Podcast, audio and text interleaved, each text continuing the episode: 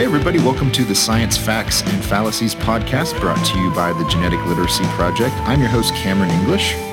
And I'm your co-host, Kevin Folta, a professor who cares about science communication. This is the weekly show where we discuss the biggest stories from the Genetic Literacy Project to keep you informed about groundbreaking developments from the world of science and medicine, and of course, to help you separate facts from fallacies as you read the headlines.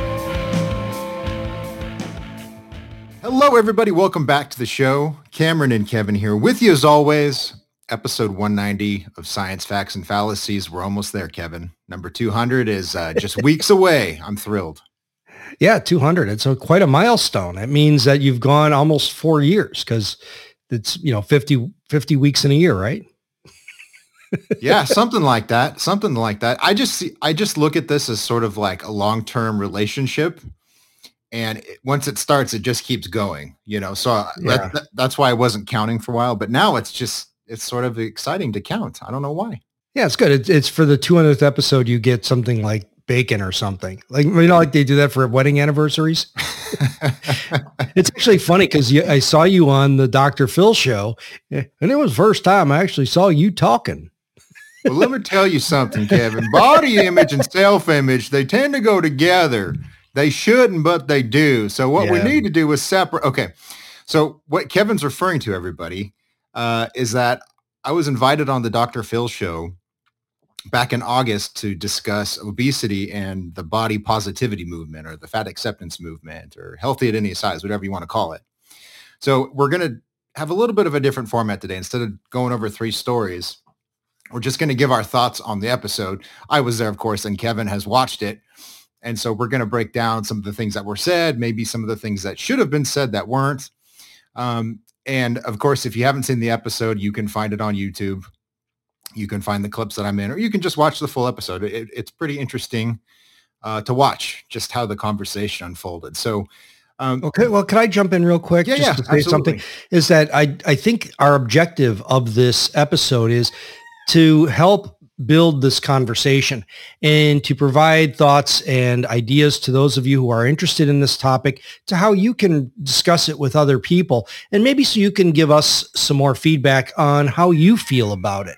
I don't want this to be, you know, here's what I think and I'm the authority. It's one of these things where I really do think I'm putting together a pretty good feeling as to how, you know, I'm synthesizing this but I'm very interested in other people's thoughts.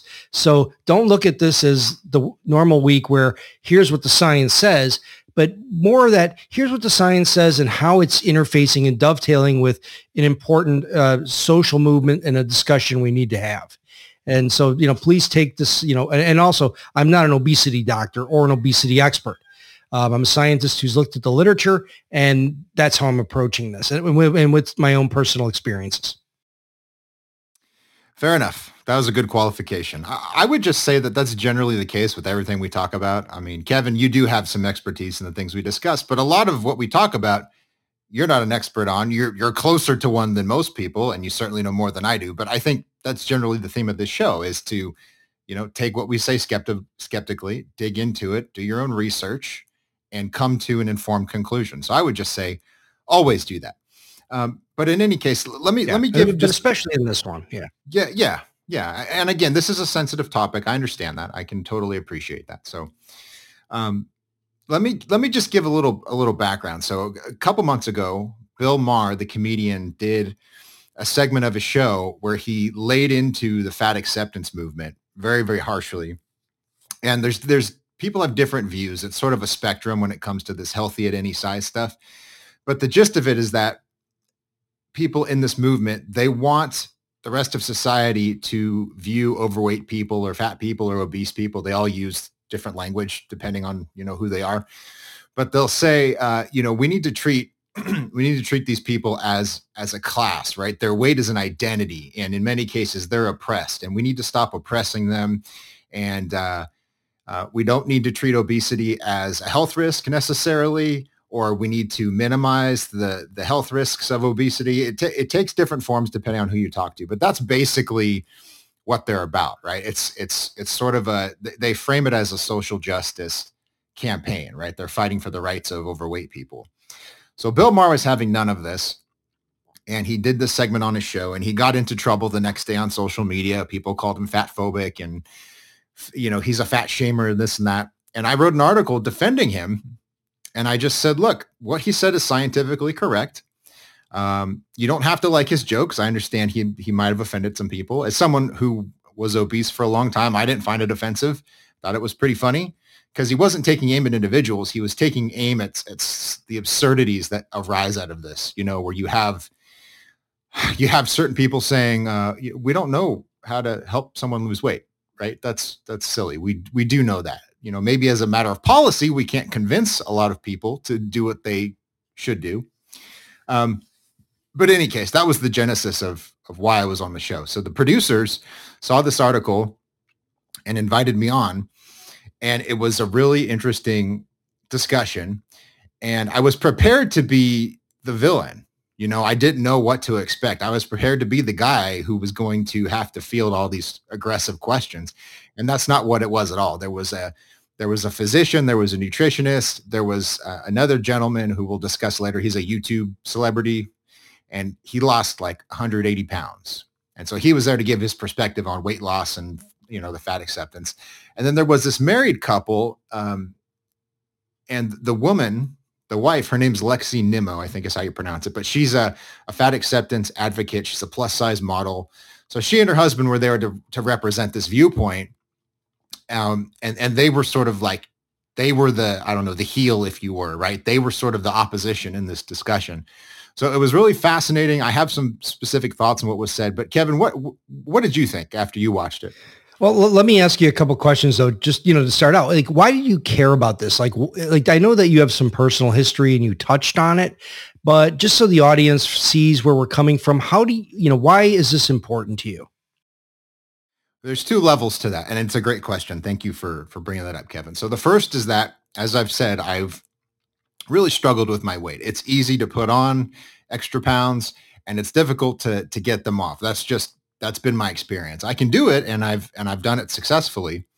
Um, but there was a point in my early 20s where I was probably at my heaviest. I was probably close to 300 pounds, and I was driving down the road in the car with my dad, and he had bariatric surgery, so he had lost all of his weight, and he was in pretty good shape at the time. And out of out of nowhere, he just looked over at me and he goes, "You know, you really need to change your lifestyle." Uh, look at what it's doing to your body. It's just not good for you and I felt horrible in that moment. You know, if if the fat shaming campaign was a thing at the time, I think my dad would have been accused of fat shaming me. You know, but it felt very uncomfortable. I felt embarrassed and and all these things, right? But w- within a few months of that conversation, with the help of my younger brother, uh, we started exercising together. We went on a diet together, and so I started this weight loss journey, and it ended very successfully. But what really motivated it was someone telling me this is bad for you and you need to fix it. And now that I have a young son, uh, I'm really grateful that I got the input that I got because you know now I'm now my son's going to grow up and I can take him fishing and I can play catch with him and we can do things we can be physically active together and I'm not going to keel over from a heart attack and my knees aren't going to give out because they're carrying an extra you know 50 or 60 or 70 pounds or whatever so there was a lot of value in that. So so that's the first thing. And just to, I'll be quick with this last one. I see the people in this movement as being very, very skeptical of science and deliberately so. You know, so they will make scientific arguments, but they're doing it to muddy the issue. They're not doing it because they say, hey, we've looked at this data and this is our opinion. You know, according to this research, uh, obesity is not that big of a deal. That's not what they're doing. They're, they're, they're cherry picking studies but then they're coming along and they're saying, you have to view me in a certain light. And if you don't want to date someone who looks like me, well, then you're fat phobic. And if you don't want to watch TV shows with people like me on it, well, then you're fat phobic. And it, it's basically, it's an effort to overturn how the culture views uh, obesity and, and overweight. And that's what really concerns me on a, on a broader level is, you know, as someone who struggled with this, you can't tell people that this isn't a problem because it very much is. Yeah, and that's what I wanted to really start here with because you know I, I don't want this to be come off as us you know bashing folks who are overweight or whatever. I know that you have a story with this. Just real quick, I'll show you what what happens with me. And I also am very aware that a couple of anecdotes does not a dictum make, but at the same time, anecdotes can be powerful uh, personal experience when they do directly relate to the scientific data and the real problem.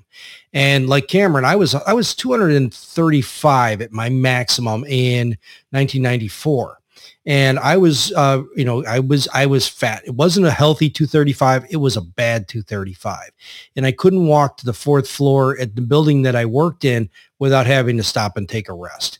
And I was, what, 29 or something, young guy, or maybe 30, 31, really young guy, and having all of these really bad uh, complications of being overweight and I'm taller, so it wasn't super bad, but it was it was bad. I was on a bad trajectory, because my family is all overweight. Everybody has problems with weight.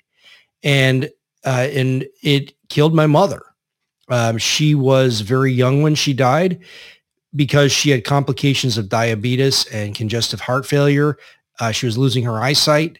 Her best friend uh, lost her eyesight. Diabetes was on the edge of amputations when she died. Um, again, very early, probably in her late 50s. And um, and that hits me really hard because when I would say to them, you know, is there, or to my mom, you know, is there something, you know, we can do to help you, you know, lose a few pounds? She would say, I'm fine the way I am. I'm going to live the life I want to live. This is life. Um, it's not life now. You know, she's um, not here for all the good things that are still going on. I miss her a lot. I wish she was here. My whole family misses her. But it was a attitude of from her and those around her that said, the way you are is just the way you are and it's fine. Don't worry about it. And if they tell you health, what do the scientists know? They're uh, they're just a, my mom. One of the last conversations we had was um, I don't remember exactly what I said to her, and she said, "You know, you think you're so smart, you don't know shit about anything." And it and it was a conversation around her health, and she died within a month of that conversation. So this is something that's very important to me because the questions of obesity and rationalizing obesity are something that has directly affected my family and and something I've wrestled with too. Um, I was 235, but got down to 189 after a year of uh, changing my diet completely and um, and hitting exercise super hard. And I was running 50 miles a week. I looked like garbage on the thin side too. I mean, I was way too thin, and uh, it. But uh, that's just where where I was. Now I've kind of gravitated to somewhere in between. But bottom line is, this is something that affects me really personally, and I understand some people have aspects of this they can't control. So either behavioral issues that are very difficult to control, or thyroid issues, or other issues, hormonal issues. That's one thing. But we do have an opportunity to use some modern tools to adjust this in a positive way. And having celebrities and folks out there saying this is perfectly fine. Don't let anyone tell you it's not. You know big is beautiful. Don't worry about it. That is as you said on dr phil really dangerous. So th- that's my why i care yeah, thanks, Kevin. And I know that's that's probably difficult to talk about. You know, losing a parent. I haven't gone through that yet. I know it's going to be tough when it happens, but to, to know that people around you that you care about are struggling with something and they're suffering and or or maybe they they don't think it's a problem and it really is you know i know that's that's very challenging oh, oh, oh it was a joke it was a joke to her it was oh well me and helen went out and we got ice cream and we ate everything we could eat because we just felt like that's all you it, it, that whole the whole thing was just a big joke. And and it was so sad because you know i i look at myself you know i mean hell i'm 55 years old but i'm still looking at it being in the first half of things. And you know if she ever does have grandchildren if she ever does have situations you know uh, she won't get to see a lot of the cool things that are coming up. And you know, knowing technology as it goes, knowing things as, as they're unfolding, she may have had some very useful therapies that could have helped her either psychologically, behaviorally, or physically. And, um, and she's not around to find those because of really the, the roots of this movement that told her where she is is perfectly okay when it is perfectly not okay. Well, let's get into the the discussion I had on the show a little bit because it it, it was different than I was expecting. I was ready for different scenarios. I was too. Yeah, I you know I, I was ready for the food, butt kicked. yeah, I was ready for the food fight, dude. I just you know I've just I I've I'm I'm hardly you know a PR expert, but I've done enough of this to know you got to be ready with with guns guns you know loaded. I was ready for that, and I was also ready for this is going to be a friendly back and forth, and we're going to talk about our experiences.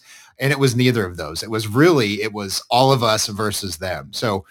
I, I don't I, I I've never met them before. I didn't get to speak to them or interact with them before we were on the set together. I thought that was interesting. I think they they do that because they don't want you to have any familiarity before you get on camera.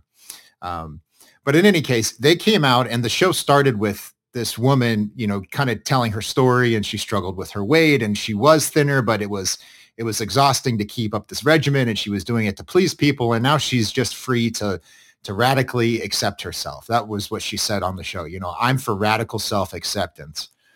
And uh, you know, that's fine. I think everyone should love themselves and accept themselves. And I said that on the show.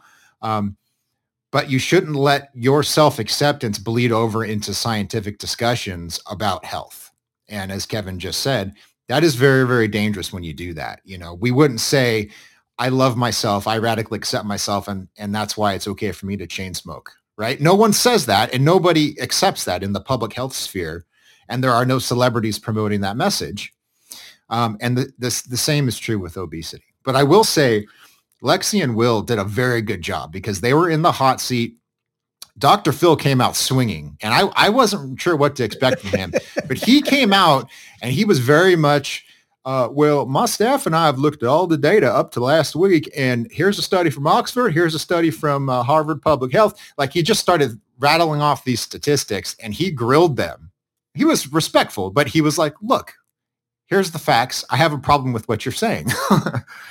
you know, so they they came out and they were ready for that. You know, they she she was like, "Look, I don't think you're looking at the right research. Here's some studies that I found." And then her her husband jumped in, and they were they were going back and forth with him. So I have to give them credit because they were ready for that. And I and I think her experience as a, as an actress probably prepped her for for that interaction. But they did a great job. But as the conversation progressed, I was getting irritated because I'm listening to these things that they're saying. I'm going, well, that's wrong that's wrong, that's a fallacy, you know. And uh, they they bring Dr. Phil brings people into the conversation one at a time. So he starts with the doctor who was at Cedar Sinai Hospital and he says, "You know, I've I've treated overweight patients and sometimes they get so big that they can't fit in a CT scanner." you know, like they weigh so much the machine that pushes the gurney up into the machine can't move them and some of them go in for surgery and they have complications because the surgeon has to get through their additional adipose tissue and you know it basically it complicates healthcare and he said this is a real problem and then they had a nutritionist and she said uh, your fat is an organ right it, it sends and receives hormonal signals it interacts with the rest of the systems in your body and uh, it you know if you carry too much of it it's very dangerous and then he brought me in. And there's not, I promise you people, there is nothing like a situation where Dr. Phil looks at you and goes, so you've been a science journalist for more than 10 years. Uh, am I reading the research correctly? There's nothing that will prepare you for that. I'm just going to say. so anyways, I, I jumped in and I said, you know, here's, here's why I'm here. You know, I know what it's like to be insulted for my weight and to be mistreated. I think you guys are very courageous for coming on here and doing this. Um, nonetheless, what you're saying is mistaken. And I pointed to um, a big meta-analysis in the New, New, England Journal of Medicine from 2017. And I said, um, you know, they tracked these deaths and they said, okay, what's causing these? When we look at these in relation to BMI, body mass index, what is causing these people to die? And the majority of them uh, were in people who had a BMI that made them morbidly obese and it most most generally it was related to heart disease, and I think it was followed by diabetes and some other some other uh, morbidities. But that was that was the thrust of my initial point. I was like, look, you just can't keep saying this to people. But but I'll stop there, Kevin. What what are your thoughts? I, I thought it was really a, an interesting show because, as you said, you know, they plunged directly into logical fallacy her whole argument was, well, look at me. I'm just fine. I don't have any health problems. Everything's great. I'm perfectly fine. Yeah, but she might have been what, 30 years old, 32 maybe? I mean, she was a relatively young woman and she didn't, she's not looking at the overall picture of this. And I'm screaming at the screen, extrapolate this to absurdity. So if you're saying being 300 pounds is perfectly fine and healthy, how about 500 pounds? A little more healthy, maybe? Thousand pounds? Is, is that a healthy place to be? 1200 pounds, 2000 pounds? You know, as the physician said, hospitals have teams now that specialize in moving gigantic people. I mean, I'm, and I'm not saying that to make light of that. And I'm not saying that in a, in a derogatory way, that there are ways that hospitals have to have special teams and special equipment to move people out of a bed onto a different gurney or to move them into an MRI machine. Or, I mean, this is, this is the reality now. And they are busy because 50% of people who are getting into hospital situations uh, are, are morbidly obese or, you know, are significantly heavier than they should be the idea of logical fallacy permeated this discussion that uh, oh, I'm sorry, what was her name again? Lexi Nemo. Lexi, Lexi. Yeah, Lexi. Lexi kept saying, oh yeah, but I've seen studies. and that is, you know, if you want to talk about climate, GMO, vaccine, there's always somebody who saw a study that confirmed their bias and made everything they believed uh, good as gold. And I think this is an important lesson for the folks who listen to the podcast is when someone comes at you and says, well, I hear what you're saying, but I've seen studies that say the opposite. Don't ask what studies have you seen. Ask, what do you find is the most compelling data from that study? Because they don't read past the title.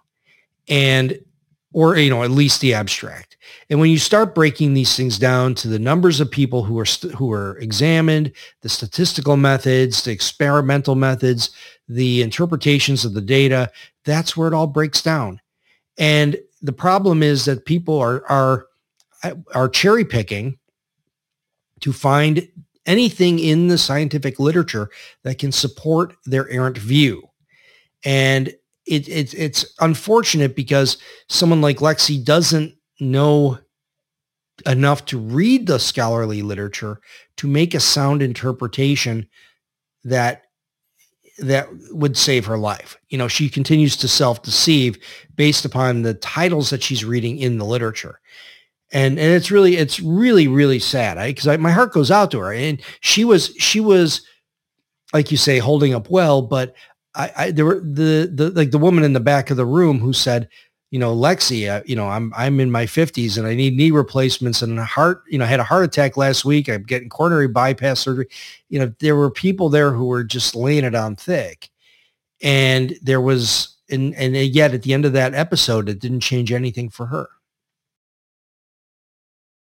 And here's the other end of the discussion. And thank you for adding that, Kevin. You know, that was that was really important. One thing I will say before we move on is that, um, how do I put this? uh, now I'll come back to that later. I don't want to get into that. Just, just, just, I'll, I'll come back to it in a little bit. Well, let okay. me ask you a question really quick. Yeah, go ahead. When, go when ahead. you were on there, it almost seemed like when you were talking about this, you seemed very emotional and maybe just a little bit and mm-hmm. and, and they, or I shouldn't say a little bit. You seem very emotional, almost like you really felt for her. You had a lot of empathy that was kind of oozing out of you here, and and I and I really got that from you. I, and just seeing you on TV and, and hearing your voice, I, I don't know if it, I don't know if you're afraid of Dr. Phil. or if you if that was empathy for this person who is suffering with somewhere you've been who is now reinforcing that fe- that feeling and you can kind of see where it's going. So what what, what was that based on? Um, I it it was empathy, you know, because I because I said I know that experience, and I never got to the point, and it's just not in my mindset to go, okay, well, I have a very serious problem. I know what I'll do. I'll force the world to change to accommodate me. That's just not how my mind works. So I never got to that point where she is, but I know what it's like to be the fat kid in high school, right? I know what it's like to have a chair break under you and to be so embarrassed to step on the scale at the doctor's office. Like I know the shame that goes with that. And so I tried to preface my answer um, before I started talking about statistics and all this stuff. You know, I just want to say, hey, in so many words, I said, you know, I know what it's like. I'm not here to be a jerk, right? But you know, let's let's now discuss the facts. So it was empathy. It was a combination of things, Kevin. It was empathy for both of them because I know what they're feeling or, you know, what they felt at different points in their life. There's a little bit of nervous energy for sure because it's my first time on national television. And then it's just this, this like irritation that's that's boiling up inside me because what they're saying is wrong and I think what they're saying is dangerous and it's very frankly cruel to do that to people to you know there's a there's probably two and a half million people I think watch that show regularly and I'm sure some of them are are struggling with their weight. And so for them to hear somebody say, you know, you're fine just the way you are. You don't need to do anything. This is what the new research says. That made me really really angry, you know. So it's just this stew of emotion that I'm cooking in.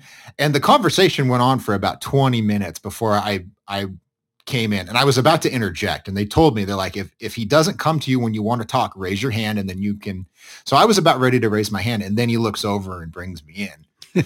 So it's just this it's just this combination of emotions you're feeling and I think that's what what came out as I started to to talk with them and and I, it seemed really apparent. I, I, was I was watching this and kind of uh, you know uh, knowing you pretty well. I think from this every week, eh, seeing that your personal experience was shining through and something that you were really hoping would inform her. And it was really interesting for me because I talked about uh, about errors in medical diagnosis in my class on Thursday and talked about a case where a uh, obese woman with uh, numb fingers and numb hands came into the doctor's office and they said, well, you got carpal tunnel syndrome, lose some weight and wear braces when you sleep. And, uh, and then a year later presented with losing vision in one eye and they gave her an MRI and was able to make a, a an effective uh, multiple sclerosis diagnosis.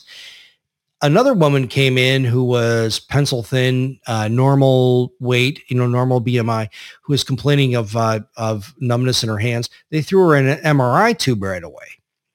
And so what obesity does is it clouds diagnostic ability because there's so many comorbidities and so many co, co uh, um, oh, I'm sorry, whatever the term would be. There's so many other traits uh, that present as complications of obesity that it makes medical diagnosis a little bit harder. And it's another part of this that in that if you have the opportunity to engage in losing a few pounds, it, it, it helps across the board. And that's not shaming.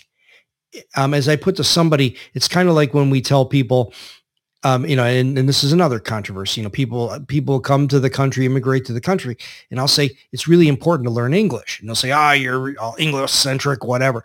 I say, "No, no. If you're going to take advantage of of all the opportunities and be able to communicate and move up the ladder, and and and I tell this to English speaking people too." Master the language, be great at speech and writing because that's how you're going to elevate your career no matter what it is. And my heart goes out to those who move here who don't have English as a primary language. I spend extra time with those students. I want them to have that. So, so it means let me correct, let me help you, you know, find this new level. The same thing happens with obesity.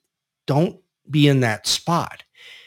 How do we help you get to a place where it, it will help you have a better quality of life and uh, and prevent some of these uh, chronic diseases that are comorbidities associated with weight.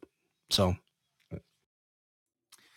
yeah, there's a couple other things I want to I want to address. So the, the first thing I want to say, and what it's going to sound like I'm tooting my own horn when I point this out in just a minute, and I just want you guys to know that's absolutely what I'm doing. so I I was I was looking at some of the I was looking at some of the YouTube comments on the clips because I was really curious because we talk a lot a lot on the show about the science hug and communicating with with empathy or sympathy for people and and not trying to deprive them of their values and their view of the world as you you know, present scientific information to them. So I was trying to see if people thought I did that or not, you know, and there was some criticism. We'll get to that in a second, but a, a few people uh, responded. So one of the things I said on the show, and this is this is a quote of what I said. I said people should love themselves, they should respect themselves, but they should not carry that into the science to the point that they're denying the risks of obesity. And this one person on YouTube said he said it perfectly, and I was like, thank you. Vivian or whatever her name is. I don't know what her name is. So I so that was good. And then one Vivian. other I, I, know. I just pulled that one out of thin air right there. That's that's that's like a that's a boomer name, I think. Anyways, and then there was one other person, and she said the man Cameron, and I think she's just trying to identify me as the man. She's not like the man Cameron. So she says, she says Cameron seems so kind on how he approaches the couple with his facts. That's what people need is compassion. So all I'm saying there, I, I am patting myself on the back a little bit. I'll be upfront about that. But that was really what I wanted to do is I wanted to come and say, hey, I care, I understand, but we gotta we gotta be truthful about what we're talking about here. So yeah, any any thoughts on that, Kevin? No, no, very good. I, I, I agree. I think you came to the table with a lot of empathy, and we all need to do that. And your weight and your habits, they're none of my business. But when you start spreading misinformation about weight, that is my business. And I should be stepping in there and at least expressing an opinion, if not coming from a place of expert um, science-based fact. Uh, and so that that's really where we need to be. And I, you know, I, I think you did a, excuse me, I, I think you did an amazing job there. The big thing that we have to always kind of, and I and I think I see the, the where this gets clouded is people look at this idea of body image and beauty and all this stuff uh, as some sort of weird social construct because it is. I mean, we do have perceptions that are shaped by by social stuff, but it doesn't mean that it's all wrong. You know what I'm saying? Like social constructs, um, they sometimes can have uh, like the Venn diagram of here's what's socially acceptable and here's what's scientifically shown to be healthy. Those things may have a little overlap, and it doesn't mean that uh, that one is right or wrong. What it means is that we need to really follow the evidence. All the stuff that Dr. Phil was talking about and his, I thought that he was gonna, you know, rip you a new one, but when he started talking about, you know, I, I lost a 50 year old nephew because of a heart attack at 50 and 40 year old had to do new knee replacements, you know, that really resonated because he's, you know, and, and, and he's not, you know, freaking Adonis. He was really honest and, and personal and empathetic and self-deprecating. And I was really surprised. And I might actually watch another Dr. Phil show down the road, but but but it was it was overall probably did what it needed to do as an episode. I, I agree. I I, th- I think that it was it was an appropriate ap- approach in that he started with you know this is a scientific conversation and we need to separate our our our personal worth, our self-worth, our view of ourselves, our self-esteem, what have you. That needs to be separate from how much we weigh. Right right off the bat, that's what he said. And then he started to say, but we need to address the facts on this issue. Now, there was there was some disagreement, and um, this this comes from one of the gentlemen that was on the panel with me. His name is John Glad, I think is how you pronounce his name, but he's a YouTuber. His channel is called Obese to Beast. He makes really great content, and his story is in a gist is you know in some is he lost 180 pounds. He started doing CrossFit and he changed his diet. He cut out all the bad stuff he was eating and he lost a bunch of weight and started a YouTube channel and he was documenting his success and talking about his experience. And he, it, it, his story became viral. So he went on the Ellen DeGeneres show a few years ago and, and he just, he just turned his story into um, a platform to discuss these issues. So he, he helps people um, with their weight loss journeys. And he, and part of that is talking about the fat acceptance movement. And his criticism of the episode was, you know this is this is a show for uh, a general audience and all we're doing up here is we're pointing fingers at each other and we're citing different studies and we're arguing we're trying to prove that we're right and we're not solving the issue and what we should be doing is helping people uh, who who want to lose weight And I think that's true to a certain extent. But I think what I was there to do was a little bit different than what he was there to do. You know, he was there to say, um, you know, obese people shouldn't be attacked or criticized, but people who lose weight shouldn't be attacked or criticized either. And he gets he gets attacked online for being a quote unquote ex fat and being a traitor. You know, people attack him and say, you know, you switch teams and that's over the line, bud. You know, so he was there to say, let's have a little more respect for everyone. And he was critical of the fact that it took a real hardcore scientific turn. Um, so I just wanted to say, I, th- I think we were there for different reasons. I think him being there was great and he should have, he promoted that message. I think it balanced the conversation. But my primary reason for being there was to really push back on this movement because I think it's dangerous. And and they're doing things, these fat acceptance, you know, crusaders, whatever, they're pressuring doctors not to weigh their patients or talk to them about their weight.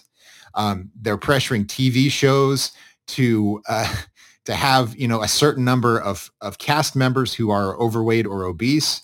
They want they want these television shows like they want The Bachelor, this big reality TV show.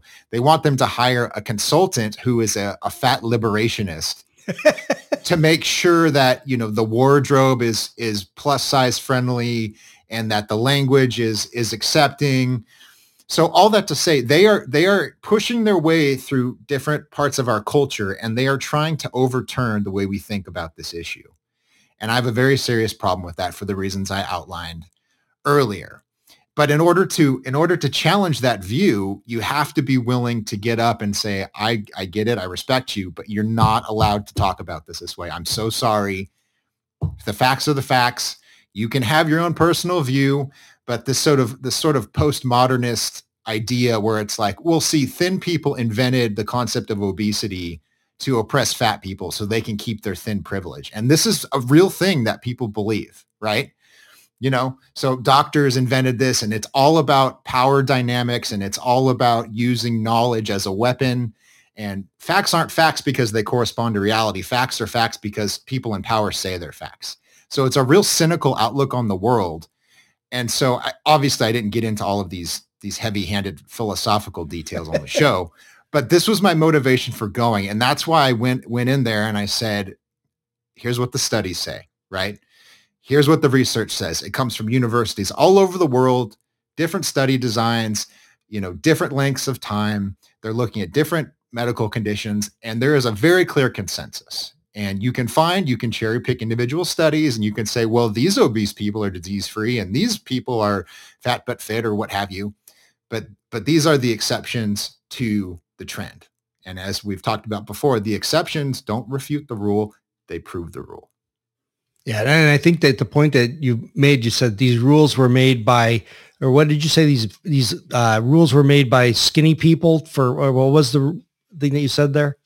Really yeah. important. It comes from, so there's a field of, of academic study in the social sciences. It's called fat studies. You can look okay. this up and they, they very seriously, and again, it's a spectrum. Not everyone believes the exact same thing, but you can find uh, credentialed scholars, uh, you know, using that term loosely in this field who will say, um, and it's part of the critical social justice movement more broadly, but they will say uh, thin people or, or slim people invented obesity as a concept to uh, oppress overweight people, to maintain their thin privilege.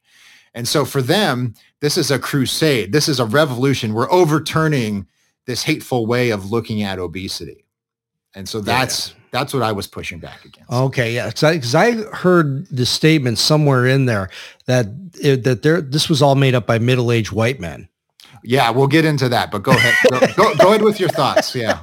So, so that was one thing that I heard. Another thing I really liked, I really liked Kelsey Kaler, and she was the, and you know, when when I hear nutritionist, my eyes glaze over because that's not an official thing. There's no such thing as a nutritionist degree that's given out. That's like a uh, me hanging a plaque on my door saying I am a nutritionist because I studied nu- nutrition. So that's a mixed bag of people who are really good and people have no clue. And uh, so you got to be really careful there. Uh, dietitians, that's a special kind of, uh, you know, registered trained thing. And even within that field, there's some wackies. But bottom line, I really liked her a lot. And I wish that she would have got a little more time because she really did lay it out very nicely. So I like that. The other interesting thing that came up in the discussion was the fat but fit discussion and the idea that you could be overweight and fit and you're more fit than someone who is sedentary and of a normal BMI. And when Dr. Phil said that, or whoever said that said that, the um, Lexi and her husband started shaking their heads like, "Oh yeah, yeah, yeah, yeah, yep, sure." But they were making the point that there are there is legitimate evidence that shows that.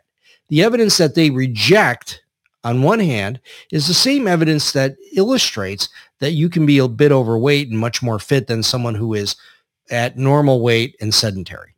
So what the bottom line is, it's about fitness. It's about controlling your weight, having adequate um, exercise and adequate activity to uh, present the best health spectrum you can. And that's really what it's all about. But but this episode was focusing on weight and this idea of body positivity, which is a toxic idea. And and I think overall at the end of the show, I think that really came across in a really good way. So uh, you know, I'll just stop there. That's really everything I, I had to say on the subject. I just think it's uh it, it was a real surprise to see it come off as it did. And I would encourage people to watch it. Um, I've never encouraged anyone to watch Dr. Phil before. so watch it. Watch. We'll be right back. Um, watch Dr. Phil and uh, and uh, say hi to Cameron and uh, yell at your TV like I did. yeah.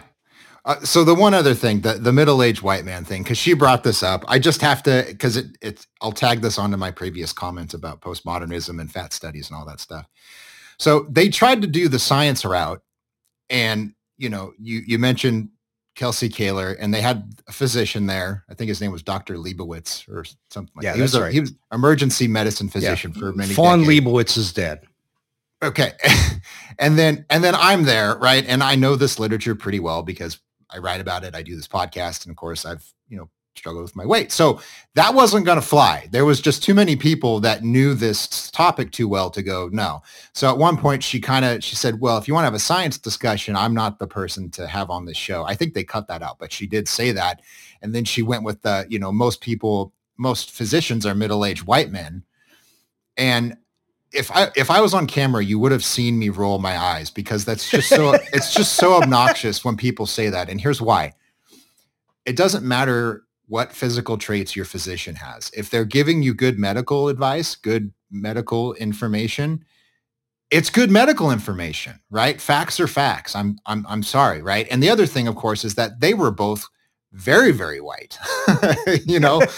and so so the the question that occurred to me as I'm listening to her do the middle age, you know, the whole this is racism and sexism thing is okay, well your husband is a white male is he is his is, is his opinion disqualified? Is your opinion half disqualified because you're white as well? You know, so I just I found that annoying. And, and Dr. Phil didn't really dive into that. He he diffused it very well because as soon as she said that, he looked over at her and he like hit his hit himself on the on the chest and he goes, "Well, thank you for calling me middle age." And you know, and Yeah, everyone yeah. everybody laughs and it just diffuses the tension. And he was, I mean, he does he's been doing this for I don't know, 25 years or whatever. So he's very good at what he does.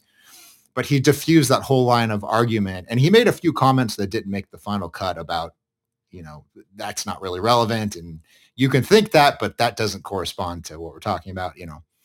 Um, but I just found that I just found that silly, you know. And again, use the smoking analogy again, right? If if Kevin came on the show, he's like, you know, uh, smoking raises your risk for lung cancer and heart disease and stroke and COPD, and you really shouldn't smoke two packs a day.